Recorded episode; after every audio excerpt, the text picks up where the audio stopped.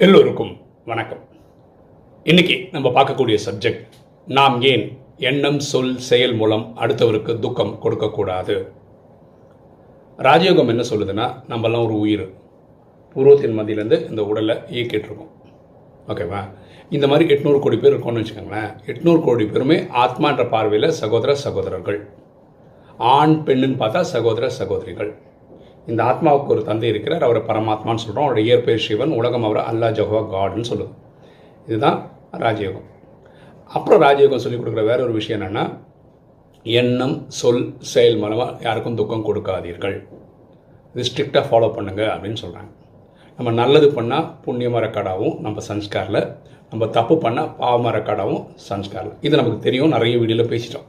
இப்போ கேள்வி என்னென்னா எண்ணம் சொல் செயல் மூலமாக துக்கம் கொடுத்தா என்ன ஏன் துக்கம் கொடுக்கக்கூடாது அப்படி யோசிச்சு பார்ப்போமே. கொஞ்ச நாளில் நீங்கள் வாட்ஸ்அப்பு ஃபேஸ்புக் இந்த சோஷியல் மீடியாவில் ஒரு மெசேஜ் போகிறத நீங்கள் பார்த்துருக்கலாம். அதில் என்ன போட்டிருப்பாங்கன்னா இப்போ யுக்ரைன் ரஷ்யா போர் நடந்துட்டு இருக்குல்ல. இங்கே ஸ்ரீலங்காவில் அங்கே இருக்க தமிழர்கள் ஸ்ரீலங்கன் அவங்களுக்கு ஒரு இது நடந்தது இல்லையா? பிரச்சனை நடந்தது இல்லையா?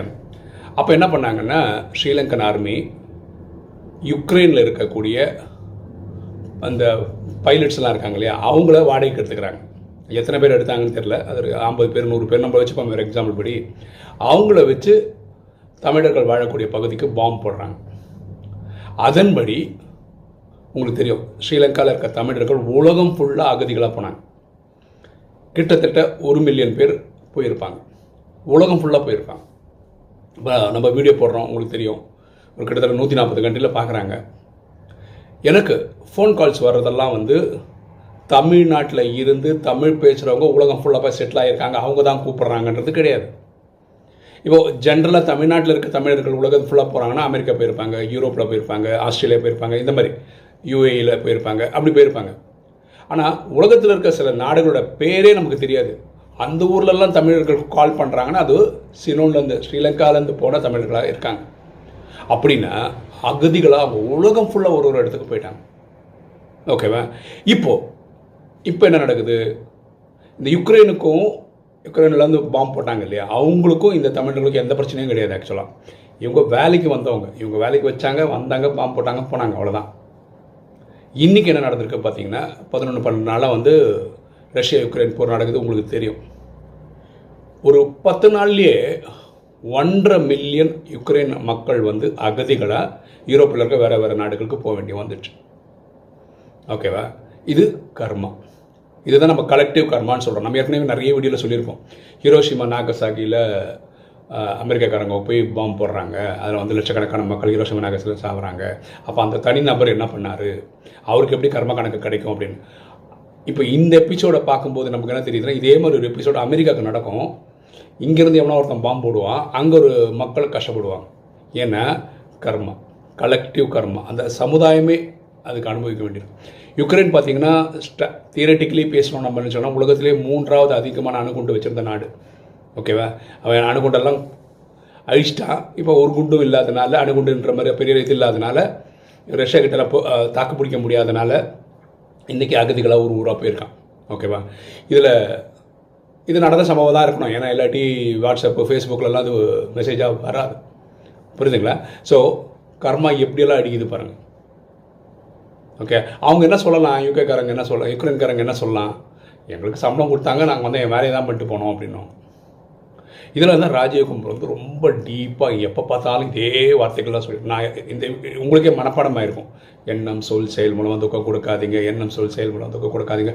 பிரேமானந்தனாரன் அப்படியே எப்போ பார்த்தாலும் இதே சொல்லிட்டு இருக்காருன்னு உங்களுக்கு தோணலாம். இது ரொம்ப ஆழமான விஷயம். இப்போது பரமாத்மா ஒரு இடத்துல என்ன சொல்கிறாருன்னா இப்போ நான்வெஜ்னு வச்சுக்கோங்களேன். இப்போ நீங்கள் சாப்பிடல. ஓகே ரைட்டு உங்கள் வீட்டில் சாப்பிட்றாங்க. ஓகே அப்போ நீங்கள் என்ன பண்ணுறீங்கன்னா கடையில் போய் சிக்கன் வாங்கி கொடுக்குறீங்க. வச்சுப்போம் வீட்டில் வீட்டம்மா தான் சமைக்கிறாங்கன்னு வச்சுக்கோங்களேன்.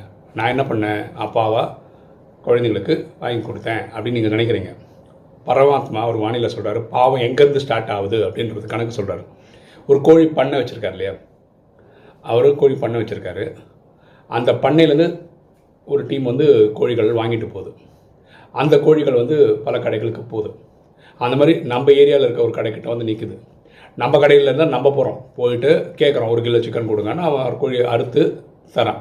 அதை கொண்டு வந்து நம்ம மனைவிட்டு கொடுக்குறோம். மனைவி வந்து சமைக்கிறாங்க வீட்டில் இருக்கவங்க சாப்பிட்றாங்க. நம்ம சாப்பிடல வச்சுக்கோங்க.